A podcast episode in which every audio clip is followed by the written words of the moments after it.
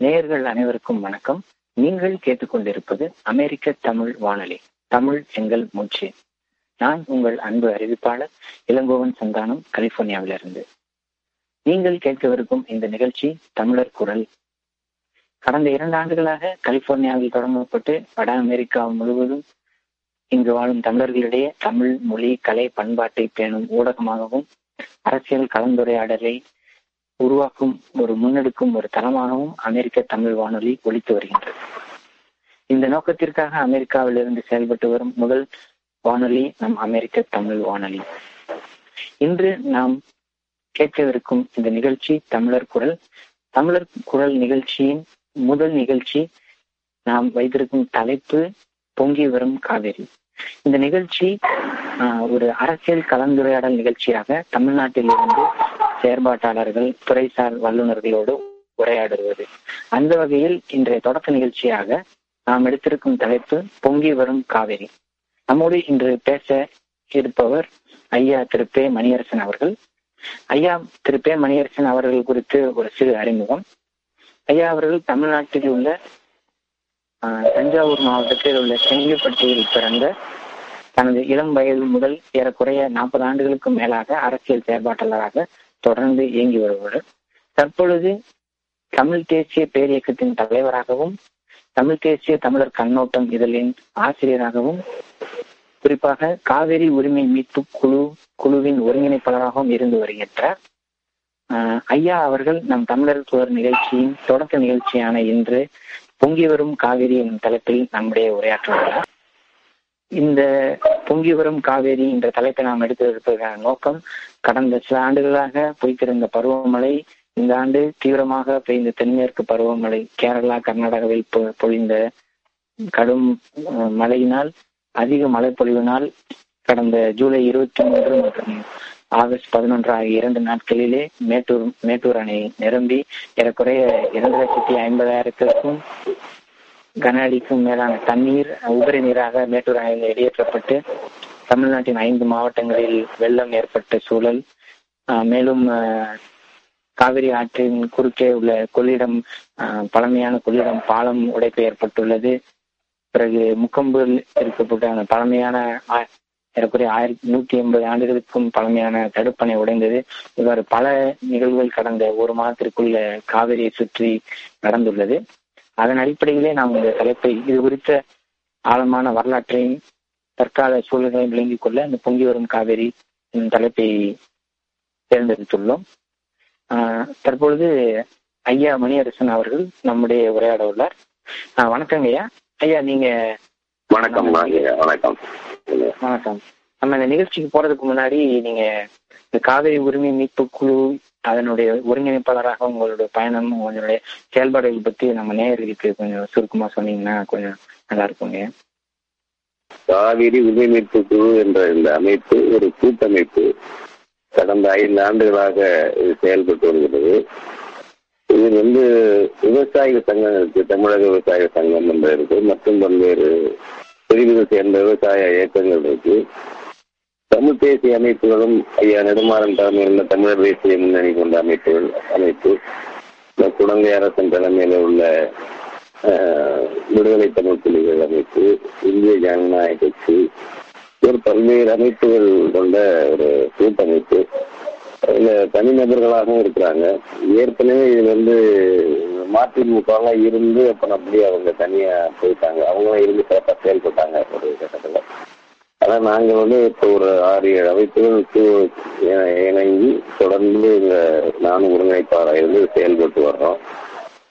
இது ஏன் தேவைப்பட்டது என்றால் காவிரியில வந்து சரியான செய்திகளோடு ஒரு ஒரு தேர்தல் நோக்கம் இல்லாத ஒரு உரிமை மீட்பு என்ற இயக்கங்கள் இல்லாத காரணத்தினாலும் துல்லியமாக அந்த கோரிக்கைகளையும் உரிமைகளையும் முன்வைக்காமல் ஏதோ இந்த பருவத்துக்கு தண்ணீர் அந்த பருவத்துக்கு தண்ணீர் என்று ஒரு பிச்சை கேட்பது போலவும் அந்தந்த நேரத்துல கேட்டுவிட்டு அடங்கி போகின்ற நிலைமையிலும் பல்வேறு அமைப்புகள் செயல்பட்டதனால் இதுக்கு இந்த உரிமையை மீட்பதற்கான ஒரு சரியான கட்சி சார்பற்ற கட்சிகள் இருக்கலாம். ஆனா இந்த கட்சி அந்த கட்சி என்று இல்லாமல் பொது நிலையில ஒரு அமைப்பு தேவை என்றுதான் அதை உருவாக்கணும். அது சிறப்பாக செயல்பட்டு வருது. பல்வேறு போராட்டங்களை நடத்திருக்கணும் நம்ம இதனுடைய முக்கிய சாதனைகள் என்று சொன்னாக்க கடந்த ஆண்டு பல்வேறு கட்ட போராட்டம் பல கட்ட அஞ்சாண்டு நடத்திருக்கிறோம் குறிப்பா சொல்ல வேண்டியது கடந்த ஆண்டு இந்த காவேரி தீர்ப்பாயம் என்ற இந்த அமைப்பையே கலைத்து விட்டு அது வழங்கிய இறுதி தீர்ப்பையும் ரத்து செய்துவிட்டு அனைத்து இந்தியாவுக்கும் ஒரு புதிய ஒற்றை தீர்ப்பாய ஒரு சிங்கிள் ட்ரிபியூனல் கொண்டு வருவதற்கு மக்களவையில் நடுவர் நீர்வளத்துறை அமைச்சர் உமா பாரதி ஒரு மசோதாவை த- சட்ட முன்வரைவை தாக்கல் செய்துவிட்டார். அது நிறைவேறியிருந்தா அந்த காவிரி தீர்ப்பாயத்தில் இறுதி தீர்ப்பு எல்லாமே காலியாகி புதுசா ஆனாவண்ணாவிலே தொடங்கக்கூடிய அவலம் ஏற்பட்டிருக்கும். அதை முன்னறிந்து அதை தாக்கல் செய்த உடனே மக்களவையில் தாக்கல் செய்யப்பட்டதுன்னு தெரிந்த உடனேயே தஞ்சாவூர் மாவட்ட ஆட்சியர் அலுவலகத்தில் கடந்த ஆண்டு மார்ச் மாதம் ஒரு முற்றுகை போராட்டம் தொடங்கி பத்தொன்பது நாள் மாவட்ட ஆட்சியர் வாயிலே இரவு இருந்தோம் இரவு விவசாயிகளும் இருந்தார்கள் நானும் இரவு பகலாக இங்கே தான் இருந்தேன். எல்லா கட்சியும் ஆதரித்தாங்க வந்து. எல்லா விவசாய சங்கங்களும் எல்லா கட்சிகளும் வந்து ஆதரித்து வாழ்த்து தெரிவித்தார்கள். அதன் பிறகு அந்த ஒற்றை தீர்ப்பாயம் என்பதை அந்த மக்களவையில் நிறைவேற்றாம கிடப்புல கொடுத்தாங்க. நாடாளுமன்றத்துல நம்ம சொல்லி இப்ப அவங்க அந்த நாடாளுமன்ற உறுப்பினர்களும் அஹ், அவங்க முயற்சியும் எடுத்தாங்க. நாங்கள் எங்களுடைய முற்றுகை போராட்டத்தை காரணமாக வைத்து கனிமொழி எம்பி சிபிஎம்முடைய பி கே ரங்கராஜன் இவர்களும் நாடாளுமன்றத்துல மற்ற மாநிலங்களவையில் குரல் கொடுத்தார்கள். அந்த வகையில வந்து எங்களுடைய போராட்டம். வேற யாரும் அதை கண்டறிந்து அந்த போராட்டத்தை முன்னெடுக்கிற ஒரு சில அதன் பிறகு மற்ற எல்லாருமே அந்த ஒற்றை தீர்ப்பாயம் கூட்டாக என்று சொன்னாங்க. அது இது நிறுத்தி வைக்கப்பட்டிருக்கு. அது முடிஞ்சு போச்சு. அது நமக்கு ஒன்றும் அந்த பிரச்சனை இல்லை. ஒன்று. இரண்டாவதாக இந்த உச்ச நீதிமன்றத்துல காவேரி வழக்கு நடந்து கொண்டிருக்கும் பொழுதே நம்ம தமிழ்நாடு சார்புள்ள பேசிய வழக்கறிஞர் சேகர் நாப்தே உமாபதி எல்லாம் என்ன பண்ணிட்டாங்கன்னா அது அரசினுடைய கருத்து தான் சொல்றாங்க. அவங்க தனியா வக்கீல்கள் சொல்லல. அரசுடைய கருத்து தான். எடப்பாடி பழனிசாமி அப்ப முதலமைச்சர் ஆயிட்டாரு. மேக்கே தாட்டுல கர்நாடகம் புதுசா அணை கட்டி கொள்வதற்கு எங்களுக்கு ஆட்சேபம் எல்லாம் மறுப்பு இல்லை. ஆனால் எங்களுக்குள்ள தண்ணீரை தமிழ்நாட்டுக்குரிய தண்ணீரை தந்தால் போதும் அப்படின்னு வாதம் பண்ணிட்டாங்க. அதை இப்ப யாருமே கண்டுக்காத நிலையில நாங்க ம- அந்த அந்த செய்தி வந்து அந்த மறுநாள் வந்து முதலமைச்சர் திருவாரூருக்கு வர்றாரு எடப்பாடி பழனிசாமி. இதை திரும்ப பெறணும் இப்படி சொன்னதை திரும்ப பெறணும்னு சொல்லி அவருக்கு கருப்பு கொடி ஆர்ப்பாட்டம் பண்ணி கைதானோம் திருவாரூர்ல. அந்த நிலைமை பெருசான பிறகு அவர் அங்கேயே திருவாரூர்லயே நாங்க ம- மேக்கத்தாட்டில் அணை ஒத்துக்கொள்ள மாட்டோம் என்று சொன்னது மட்டுமின்றி உச்ச நீதிமன்றத்துக்கு ஒரு அமைச்சரையும் அனுப்பி சேகர் அதே சேவாக்கியில் சேகர் நாத்தை வந்து கர்நாடக மேற்கேட்டாட்டு அணை கட்டுவது தொடர்பாக தமிழ்நாட்டு விவசாயிகளுக்கு பெரும் பதட்டம் ஏற்பட்டு விட்டது எனவே அந்த அணை கட்ட நாங்க ஒத்துக்கொள்ள மாட்டோம். கர்நாடகம் புதுசா கு- காவேரி குறுக்க எந்த அணையும் கட்ட ஒத்துக்கொள்ள மாட்டோம் என்ற என்று வாதம் பண்ணாங்க. வாதம் பண்ணி அதுக்கு ஒரு எதிர்நிலையை கர்நாடக தமிழ்நாடு அரசு மீண்டும் எடுத்து விட்டது இது போல முக்கியமான கட்டங்கள்ல விழிப்போடு இருந்து செயல்படுறோம். அடுத்தது இந்த மேலாண் இப்போ உச்சநீதிமன்ற தீர்ப்புப்படி இந்த மேலாண்மை ஆணையம் என்பது கிட்டத்தட்ட அது செயலற்றதாகத்தான் இருக்கும் நாங்கள் முன்கூட்டியே சொல்லிட்டோம். இந்த உச்சநீதிமன்றத்துல வழக்கு நடக்கும் போதே தீபக் மிஸ்ரா ஆயம் வந்து சரியானதல்ல நடுநிலையா விசாரிக்கவில்லை என்று அந்த விசாரணை நடந்துகிட்டு இருக்கும்போதே கண்டன ஆர்ப்பாட்டம் நடத்தி நாங்க என்ன பண்ணோம்னா ஒரு கான்ஸ்டியூஷன் பெஞ்ச் வேணும் இதுக்கு. இந்த மூணு பேர் இவங்க கன்வில்கர் அமிதவராய் அவரு ஒரு தலைமையில திமுக சார் தலைமையில உள்ள இந்த மூன்று பேர் ஆயம் சரியில்லை. எனவே இது நடுநிலை இல்லைன்னு நாங்க சொல்லிக்கிட்டே இருக்கோம். அதுக்கு தகுந்தாப்புல ஒரு நாலு நீதி மூத்த நீதிபதிகள் தனியே வந்து கோகோய் ரஞ்சன் கோகோய் தலைமைத்துவரெல்லாம் வந்து இவர் நடுநிலை தவறியவர் என்பது பே- பேட்டியே கொடுத்தாங்க. அதன் பிறகு நாங்க உறுதியாக இவர் முன்னிலை வழக்கு நடத்தக்கூடாது. இது கான்ஸ்டியூஷன் பெஞ்சு கொண்டு போங்க. ஏழு நீதிபதி கொண்ட அரசமைப்பு ஆயத்தை கொண்டு போங்க. அதுல அரசியல் சட்ட பிரச்சனை எல்லாம் இருக்கு என்று. தொடர்ந்து வாதாடணும். இப்ப அந்த நிலை தான் இப்ப நிரூபிக்கப்பட்டிருக்கு. யாரும் அதை கண்டுக்கவே இல்லை? மற்ற யாருமே தமிழ்நாட்டுல அது மாதிரி கண்டுக்கவே இல்லை. இந்த விஷயங்கள் எல்லாம். இப்ப என்ன ஆச்சுனாக்க ஒரு பேருக்கு காவேரி மேலாண்மை ஆணையம் அமைச்சிருக்காங்க. அது செயல்படவே இல்லை. அது. இவ்வளவு வெள்ள காலத்துல கூட வந்து அந்த இடத்த அணைய பார்க்கல. ஒரு உண்மையை என்ன பண்ணா அந்த மேலாண்மை ஆணையம் தான் தண்ணீர் இவ்வளவு திறந்து விடணும் இவ்வளவு மூடணும் என்றெல்லாம் ஆணையிடுவதற்கு அதிகாரம் படித்தது அதுதான். ஆனா செயல்படவே இல்லை. ஏன்னால் அவங்க வந்து ஒரு கூடுதல் பொறுப்பா தான் கொடுத்துருக்காங்க. முழு நேரமா இருக்கணுங்கிறதான் தீர்ப்பு அந்த அதிகாரிகள். யாருமே அதுக்கு முழு நேர அதிகாரி இல்லை. எல்லா கூடுதல் அடிஷனல் சார்ஜில் தான் இருக்காங்க. எனவே அது ஒரு பேருக்கு ஏட்டுச்சுரைக்காய் அமைப்பாக ஆகிவிட்டதை தவிர அது செயலுக்கு இல்லை. இதை முத முதல்ல எடுத்து உண்மையை விளக்கி நாங்கள் கண்டன ஆர்ப்பாட்டங்கள் அறிக்கைகள் கொடுத்தது இந்த காவேரி உரிமை மீட்பு குழு தான். எனவே அது உரிமை காவேரி உரிமை மீட்க தொடர்ந்து உறுதியாக இருந்து மக்களிடம் விழிப்புணர்ச்சியை உண்டாக்கி போராட்டங்களை நடத்தி வருகின்ற ஒரு பங்களிப்பை முக்கியமான பங்களிப்பை காவேரி உரிமை மீட்பு குழு செய்திருக்கிறது செய்து வருகிறது. ரொம்ப நன்றிங்க. அந்த காவேரி உரிமை மீட்பு குழுவினுடைய கடந்த ஐந்து ஆண்டுகள்ல ஒரு அது வெற்றின்றதை விட சாதனைகள்னே சொல்லலாம். ஏன்னா இப்படியான உரிமை மீட்பு சிக்கல்கள்ல வந்து அதனுடைய கவனமாக கூர்ந்து ஆராய்ந்து நாம் என்ன ஆஹ், முழக்கங்களையும் என்ன கோரிக்கைகளையும் முன்வைக்க போறோம் அப்படின்றத வந்து ரொம்ப சிறப்பாகவே நீங்க செஞ்சுட்டு வந்திருக்கீங்க. அதனுடைய ஆஹ், சுருக்கத்தை எங்களோட பயன்பட்டு மிக நன்றி. அடுத்து இப்போ நம்ம இந்த பருவமழை மிக அதிக அளவுல வந்து மழையை வந்து கொண்டு வந்திருக்கு இந்த ஆண்டு பருவமழை. இப்போ இதனால ஏற்பட்டிருந்த வெள்ளப்பெருக்கு வெள்ளப்பெருக்கு இதனுடைய சூழல் எப்படி இருக்கு? அதை பத்தி கொஞ்சம் சொல்ல முடியுமா? ஆமா வந்து வெள்ளப்பெருக்கு என்பது தமிழ்நாட்டுல எப்படி வருதுன்னா அந்த மேட்டூர் அணை நிரம்புவது என்பதே ஐந்து ஆண்டு எட்டு ஆண்டுக்கு ஒரு தான் அப்படி வருது இப்போ வந்துட்டு இருக்கு.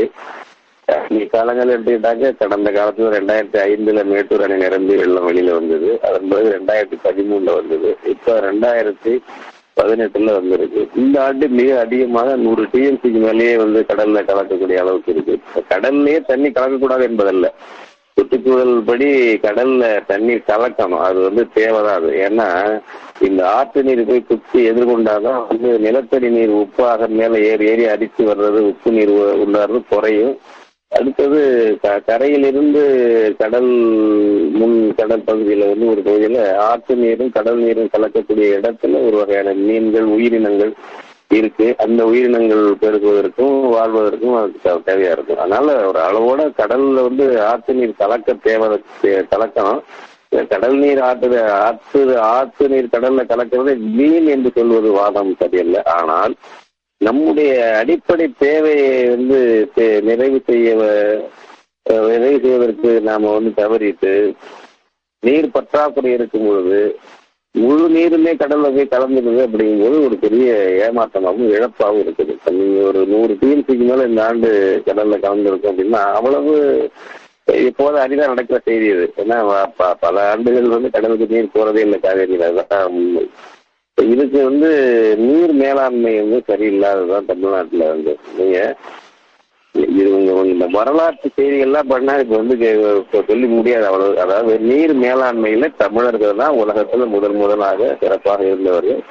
அதனாலதான் வந்து ரெண்டாயிரம் ஆண்டுக்கு முன்பு கரிகால் திருவிழத்தான் கல்லணை என்ற இடத்துல வந்து இப்போ ஒரு அணையை போட்டு ஒரு நீர் ஒழுங்கு செய்தார். அவர் ஒரு நீர் தேக்கம் அல்ல ரிசர்வாயர் அல்ல அது. அது ஒரு ரெகுலேட்டர். நீரை வந்து ஒழுங்கு பண்ணி பிச்சுக்கிட்டு கொள்ளிடத்துக்கு ஒரு தடவை பக்கம் ஓடிக்கு வரும் வேற பக்கம் ஓடும் அதை ஒரு ஒழுங்கு பண்ணி ஒரு அணை ஒன்று போட்டவர் வந்து க- கரிகால் திருவிழத்தான் அந்த இடத்துல தான் இப்ப சார் ஆர்த்தர் காட்டன் எல்லாம் வெள்ளைக்காரங்க வந்து ஒரு அணையை கட்டி இன்னைக்கு நல்ல ஒரு அணை. அதுவும் நீர் ஒழுங்கி தான் அதுவும் நீர் ஒழுங்கி தான் அது கட்டியிருக்காரு அடுத்தது வந்து நமக்கு மன்னர்கள் காலத்துல நான் என்னுடைய அனுபவத்திலையும் நான் படிச்சதுலயும் தமிழ்நாட்டை பொறுத்த வரைக்கும் ஆஹ், நீர் மேலாண்மை என்பது மன்னர்கள் காலத்தில் சிறப்பாக இருந்தது. அதன் பிறகு வெள்ளைக்காரர்கள் காலத்துல சிறப்பாக இருந்தது. அதன் பிறகு சின்ன சின்ன முன்னேற்றங்கள் இருந்தாலும் முன்னேற்றங்கள் இருந்தாலும் பெரும் சீரழிவு தான் இங்க நடந்திருக்கு பெரும் சீரழிவும் லஜ்ஜலாவண்யங்களும் உண்மையான அக்கறையற்ற போக்கும் ஒரு கணக்கு காட்டக்கூடிய சாதனைகளும் அதை தான் இருந்திருக்கு நீங்க வெள்ளைக்காரங்க இருந்து சுரண்ட வந்தவங்க தாங்க ஒரு மேட்டூர் அணியை பார்த்து எவ்வளவு வருஷம் வழக்கு நடத்தி மைசூர் அரசுக்கும் அன்னைக்கு சென்னை மாகாண அரசுக்கும் வழக்கு நடத்தி லண்டன் வரலும் வழக்கு போய் இவரை பேச்சுவார்த்தை நடத்தி பத்து பதினஞ்சு வருஷம் இதே வேலையா இருந்து ஆயிரத்தி தொள்ளாயிரத்தி இருபத்தி நாலு ஒப்பந்தம் போட்டு முடிச்சு முப்பத்தி நாலுல வந்து மேட்டூர் கட்டி முடிச்சது வெள்ளை அரசு. அதன் பிறகு அது அதுக்கு கீழே பாருங்க முக்கம்புல இன்னைக்கு ஒன்பது மதகு உடைஞ்சிருக்கு. நூத்தி எண்பத்தி ரெண்டு ஆண்டுகளுக்கு முன் வெள்ளைக்காரன் கட்டின ஒரு நீர் ஒழுங்கியது. காவேரி கொள்ளிடத்துல திருச்சி விடுறது. அங்கிருந்து தான் கொள்ளிடம் தெரியுது அங்கிருந்து தான். இருக்கு ஒரு அதுக்கு கீழே பாருங்க கல்லணையில ஒரு நீர் ஒழுங்கி. அதுக்கும் கீழே வந்து பாத்தீங்கன்னா திருக்காட்டுப்பள்ளியில அதுக்கும் கீழே வந்து கீழ் அணை என்று லோயர் அணைக்கட்டு கட்டு அணைக்கரை போட்டான். அணைக்கரையில் இப்படியே அவ்வளவு செஞ்சிருக்கான். அதே போல முல்லை பெரியார் அணையை கட்டி கொடுத்து அந்த மாதிரி செஞ்சிருக்கான் வெள்ளைக்காரருடைய சாதனை இருக்கு பாருங்க நீர் இல்லை. நீங்க முக்கம்புல இருந்து அல்ல கல்லணையில இருந்து எடுத்துக்கிட்டாக்க கடற்கரை வரைக்கும் இருபத்தஞ்சாயிரம் கிலோமீட்டருக்கு வாய்க்கால்கள் இருக்கு. A class channel B class channel C class சேனல்னு பல வகையான கால்வாய்கள் வாய்க்கால்கள் சிறு சிறு வாய்க்காலுடைய நீளத்தை மட்டுமே இருபத்தஞ்சாயிரம் கிலோமீட்டர் இருக்கும் அப்படிங்கிறாங்க. ஹெலிகாப்டர்ல பறந்து பார்த்தா ஒரு சிலந்தி வலை மாதிரி நம்முடைய வாய்க்கால் அமைப்பு இருக்கும். பார்த்தா அவ்வளவு கிளை ஆறுகள் அவ்வளவு ஆறுகள் அந்த மூணு நாலு மாவட்டத்தில் மட்டும். இதெல்லாம் உருவாக்கின பெரும்பாலும் மன்னர் காலத்துல அதன் பிறகு வெள்ளக்காரங்க. அதுல இவங்க காலத்துலயும் நடந்திருக்கு. இந்திய விடுதலை கூட நடந்திருக்கு. ஆனா பராமரிப்புங்கிறது சரியே இல்லை. நூத்தி எண்பத்தி ரெண்டு ஆண்டுகளுடைய அந்த தண்ணி வேதா போகுதுன்னா அங்கங்க தடுப்பணைகள் தடுப்பு அணைகள் செக் டேம்ஸ் கட்டணும். கட்டி அதை தேக்கினாக்கா நிலத்தடி நீர் ஊறும். அது மாதிரி செய்யவே இல்லை. உதாரணத்துக்கு ஒன்னே ஒன்று சொல்றேன். கொள்ளிடத்துல மட்டும் நம்ம வல்லுநர்கள் வந்து பொறியியல் வல்லுநர்கள் ஓய்வு பெற்றவர்கள்லாம் ஒரு குழு போட்டு கொள்ளிடத்துல மட்டும் முக்கம்புல இருந்து கீழடை வரைக்கும் ஒரு ஏழு தடுப்பணை கட்டலாம். அதை அப்படின்னு சொல்லி மதகனே கட்டலாம். நீர் ஒழுங்கி பண்ணோம்னா தண்ணி தேங்கி நிற்கும். அது வந்து சமவெளி பகுதி ஒரு பெரிய ரிசர்வாயர் கட்ட முடியாது. ஒரு ப பத்து அடி இருபது அடி இருபது அடி உயரம் தாங்குறது போல இருபது அடி உயரத்துக்கு ஒரு கதவணை கதவணை கட்டிட்டோம்னா அது வாய்க்கால்கள்ல தண்ணி ஃபோர்ஸா ஓடும். அதை தேக்கி வச்சு திறந்து விட்டா நிலத்தடி நீர் உயரும். எல்லாம் ஏழு இடத்துக்கு ஏழு அணைகளுக்கு அவங்க திட்டம் போட்டு கொடுக்குறாங்க ஒண்ணு கூட என்ன வேலை நடக்கல ராணாவனோட நடக்கல அது போல காவேரியில் நிறைய கட்டலாம் இப்போ அந்த தடுப்பணை கட்டல் பெட் டேம் சொல்லி ஆறு அடி ஏழு அடி உயரத்துக்கான ஒரு சின்ன தடுப்பணை கட்டலாம். கதவணை என்பது அதிகபட்சம் போனா இருபது அடி உயரத்துக்கு கட்டலாம். நீரை ஒழுங்கு பண்றதுதான் ரிசர்வாயர் சீர் தேக்கம் அல்ல. இது போல எவ்வளவு செய்யணும். நீங்க மாறாக கர்நாடகத்துல பாருங்க. நான் அதுதான் சொல்றது. ஒப்பிட்டு பாருங்கங்கிறது. அவங்களும் இந்த இந்தியாவில் தான் இருக்காங்க. நாற்பத்தி ஏழுல தான் அவங்களும் சுதந்திரம் வந்தது. அவங்களும் கட்சி அரசியல் நடத்துறாங்க. அங்கேயும் லஞ்சலாவணி இருக்கு. ஆனா காவேரி நீராவாரி நிகம்னு ஒரு இதை பெரிய ஸ்கீம் தொடங்கி மாஸ்டர் பிளான் போட்டாங்க காவேரி காவேரி மாஸ்டர் பிளான் போட்டு உலக வங்கியில நிதி வாங்கி அப்படியே பக்காவா வாய்க்காத கால்வாய் எல்லாம் கட்டி விட்டாங்க. புது புதுசா ஏரிகளுக்கு இணைப்பு கொடுத்துட்டாங்க. கொண்டு போய் நம்ம தமிழ்நாட்டுக்குரிய தண்ணீரை பதுக்கி வைக்கிறதுக்கான இடங்கள் அந்த ஏரிகளையும் புது புது நீர்த்தேக்கங்களையும் உருவாக்கி உருவாக்கி தடுப்பணைகளையும் உயரத்துல கொண்டு போறாங்க. உயரத்துல பாலம் போட்டு உயரத்துல குழா போட்டு அந்த தலைக்கு மேல தண்ணி மலைக்குவரி கொண்டு போறாங்க. கர்நாடகத்துக்கு போய் பாருங்க நாங்க பார்த்தோம்.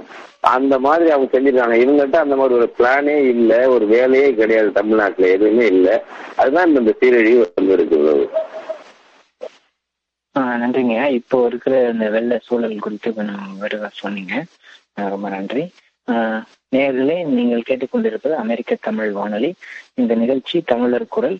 நாம் இன்று பொங்கி வரும் காவேரி எனும் தலைப்பில் ஆஹ் காவிரி உரிமை மீட்பு குழுவின் ஒருங்கிணைப்பாளர் ஐயா திரு பே மணியரசன் அவர்களோடு உரையாற்றி வருகிறோம். ஆஹ் ஐயா இப்போ நீங்க இந்த வெள்ள சூழல் குறித்து சொன்னீங்க அது நீர் மேலாண்மை குறித்து பேசுனீங்க. இப்போ கலைமடை ஆஹ் பாசனம் அதனுடைய நிலைமை என்னவாக இருக்கிறது? அந்த பாசன வாய்க்கால்கள் தூர்வாடுறது அது போன்ற நிலவரம் எப்படி இருக்கு? அப்புறம் இப்ப நம்ம சம்பா குருவை காலடின்னு சொல்றோம். இப்ப எந்த எந்த பருவத்துல இருக்கிறோம்? அது இந்த உழவு வேலைகள் அதை பற்றி விவரங்கள் பயன்படுத்திக்கலாம். நம்ம வந்து அதாவது நீ போகம்னு சொல்றதை தவிர நம்ம நெல்லை பொறுத்தவரை இரு போகம் சாவடி பண்ணோம். ஒன்று குருவை. குறுகிய கால பயிர் ஒரு நூறு நாள்ல வர்ற பயிர் அது. அது அறுவடை பண்ண உடனே தாள் அடி. இது அறுத்த தாள் அடியில உழுதுட்டு சாவடி பண்ணதுனால மறுசடை பண்ணால அது தாள் அடின்னு ரெண்டாம் பருவம் அது. ரெண்டாம் போகம் அவ்வளவுதான். இன்னொன்னு குருவை போடாம ஒரே போகமா போடுறது சம்பான்னு பேர் இருக்கு. அப்ப இது மூன்று பேர் இருக்கே தவிர இரண்டு போகம் அல்லது ஒரு போகம் தான் நம்ம சாவடி பண்ணோம்.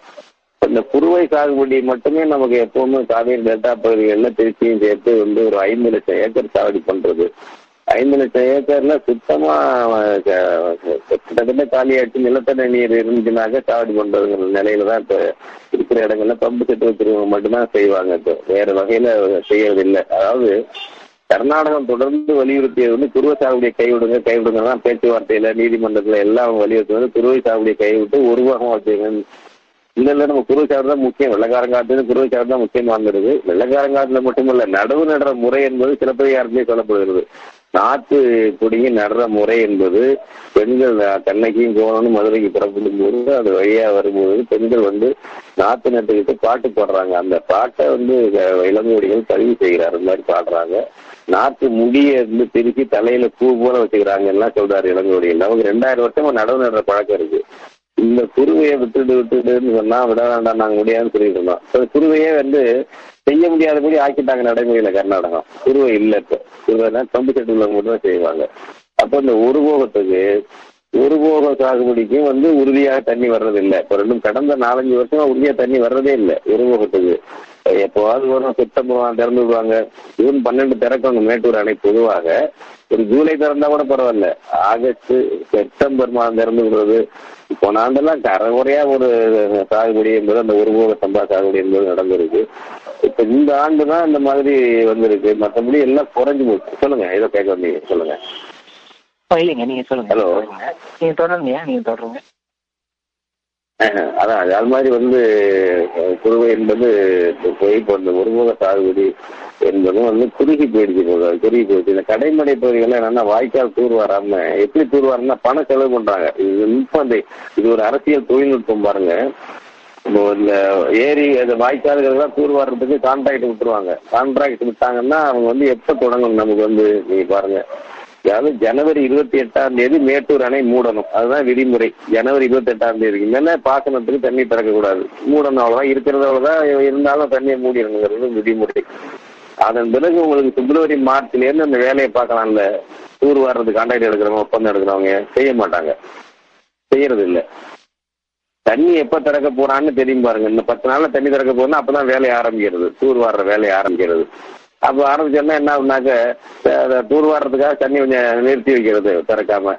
எவ்வளவு நாளைக்கு திறப்பீங்க? திறங்க திறங்கன்னு சொல்ல வேண்டியது. உடனே அந்த வேலையை முடிச்சதா கணக்கு காட்டி அகாசுதா பண்ணி அந்த வேலையை முடிச்சதா தண்ணி திறந்து விட்டுறது. இது மாதிரி தாங்க தொடர்ந்து நடக்குது. உடனே அதனால எந்த தொகைக்கும் எந்த வேலையும் சரியா முழுமையா நடந்ததே கிடையாது. இதை வந்து யாருக்கு தெரியாது? எல்லாருக்கும் முதலமைச்சர் மந்திரி மாவட்ட மந்திரி மாவட்ட செயலாளர் எல்லாத்துக்கும் கமிஷன். திமுக ஆட்சியிலையும் அதுதாங்க அதிமுக ஆட்சியிலையும் எழுதுறாங்க பொதுப்பணித்துறையில அடிக்கிற கொள்ளை வந்து கொஞ்சம் நஞ்சம் இல்ல. இவங்களுடைய கழகங்களுடைய ஆட்சியில வந்து இவங்க அவங்க எல்லாம் வேறுபாடு கிடையாது. அவ்வளவு கமிஷன் நீங்க பாருங்க இப்ப வந்து என்ன பண்றாங்க வந்து பேக்கேஜ் கான்ட்ராக்ட்னு ஒரு கொண்டு வர்றாங்க. பேக்கேஜ் ஒருத்தர்கிட்டயே ஒரு மாவட்டத்துல இருபது பேர் கான்ட்ராக்ட் விட்டுறது. ஒரே நபர்கிட்ட. அரசாங்கத்திட்ட அவர் எடுத்து டிபார்ட்மெண்ட் அவர் எடுத்துருவாரு அவர் வந்து அந்தந்த ஊர் ஆளுகளுக்கு பிரிச்சு கொடுப்பாரு. கட்சிக்கு ஆளுங்கட்சியான கொடுப்பாரு. அவருக்கு கமிஷன் இருபது பர்சன்ட் கொடுக்கணும். அவரு மந்திரி எந்திரி அவர் அதெல்லாம் கொடுத்துக்குவார் அவரு. அதுக்கு கீழே உள்ளவங்களுக்கு கான்ட்ராக்ட் எடுத்தவங்க கொடுக்கணும். இந்த மாதிரி ஒரு டெண்டர் முறை கான்ட்ராக்ட் முறை எல்லாம் ஜனநாயகம் இல்லாம திற திறப்பு இல்லாம வருது ஒட்டுமொத்தமா விடுற சீரழிவு தமிழ்நாட்டுல வந்ததுனால துணிச்சலா கொள்ளையடிக்கணும். ஏன்னா வந்து அவன் எல்லாருக்கும் பணம் கொடுத்துருக்கான கான்ட்ராக்டர் அதனால உரியவாறு அந்த வெட்டுறது இல்ல அதை ஆழப்படுத்துறது இல்ல சும்மா கணக்கு மட்டும் இத்தனை கோடி அத்தனை கோடி நானூறு கோடி ஒதுக்கணும் முந்நூறு கோடி ஒதுக்கணும் என்று சொல்லி பண்ணிட்டு போறாங்களே தவிர எதுவும் இல்லை. ஒரு மாஸ்டர் பிளான் கர்நாடகம் பண்ண மாதிரி இல்லை. எனவே பல ஆண்டுகளாக கடைமடைக்கு தண்ணீர் போறது இல்லை. கடைமடைன்னா நீங்க இப்ப தஞ்சாவூர் மாவட்டம்னு எடுத்துக்கோங்களேன். தஞ்சாவூர் மாவட்டத்துல வெள்ளக்காரம் கட்டி வெட்டி தந்தது நமக்கு கல்லணை கால்வாய் என்ன புதாரு பட்டுக்கோட்டைக்கு போகாது. மதுக்கூருக்கு போகாது. கடைமடைனா எங்கேயோ போகாது. ஆவடையார் கோயில் அறந்தாங்கி கடைமடை. சுதாத்துக்கு ஆவடியார்கள் கோயில் அறந்தாங்கிக்கு போகிறதுங்கிறது போகிறதே இல்லை. தஞ்சை மாவட்டத்துல மதுக்கூருக்கு போகாது பட்டுக்கோட்டைக்கு போகாது பேராவண்ணிக்கு போகாது. இந்த வருஷம் இவ்வளவுதான் இவ்வளவு வெள்ளத்துலயும் இவ்வளவுதான். அதாவது ஆத்து நிறைய பால் ஓடினாலும் நாய்க்கு நக்கி குடிக்கிற வாழ்க்கை தான். நாய் வந்து நக்கி தான் குடிக்கும். ஆத்து நிறைய பால் ஓடினாலும் பழமொழி சொல்லியிருக்காங்க தமிழ் அந்த மாதிரி. இவ்வளவு வெள்ள காலத்திலயும் தண்ணி இல்லைன்னு போராடுறாங்க அங்கங்க விவசாயிகள் அங்கங்க ஆர்ப்பாட்டம். அங்கங்க கூக்குரல். அது மாதிரி காவேரி எடுத்துக்கிட்டீங்கன்னாக்கா வெண்ணாறு இப்படித்தான். வெண்ணாறுன்னா வெண்ணாறும் காவேரி பழைய இதுதான். மன்னார்குடிக்கு க- கிழக்கேருந்தே போராட்டம். மன்னார்குடியிலே போராட்டம். நீங்க மன்னார்குடியில அவனுங்க திருச்சி கோயில அள்ளித்துறை.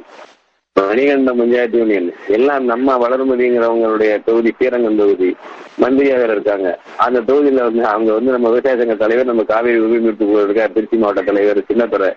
அவர் தலைமையில பொதுப்பணித்துறை அலுவலகத்தில் முற்றுகை போராட்டம் அவங்க கைதாகிறாங்க திருச்சிங்க மடி காவேரி மடியில இருக்க ஊருங்க. ஸ்ரீரங்கம் தொகுதியில.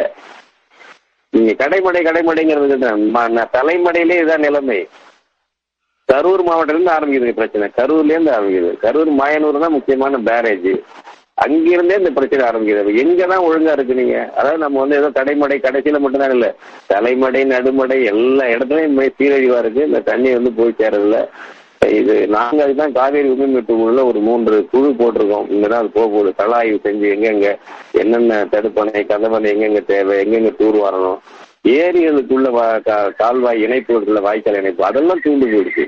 ஏரிகளுக்கு போன பெருந்தொரு ஏரிகள் நமக்கு இருக்கு. நீங்க அதெல்லாம் மன்னர் காட்டுல கட்டினா ஏரிங்க.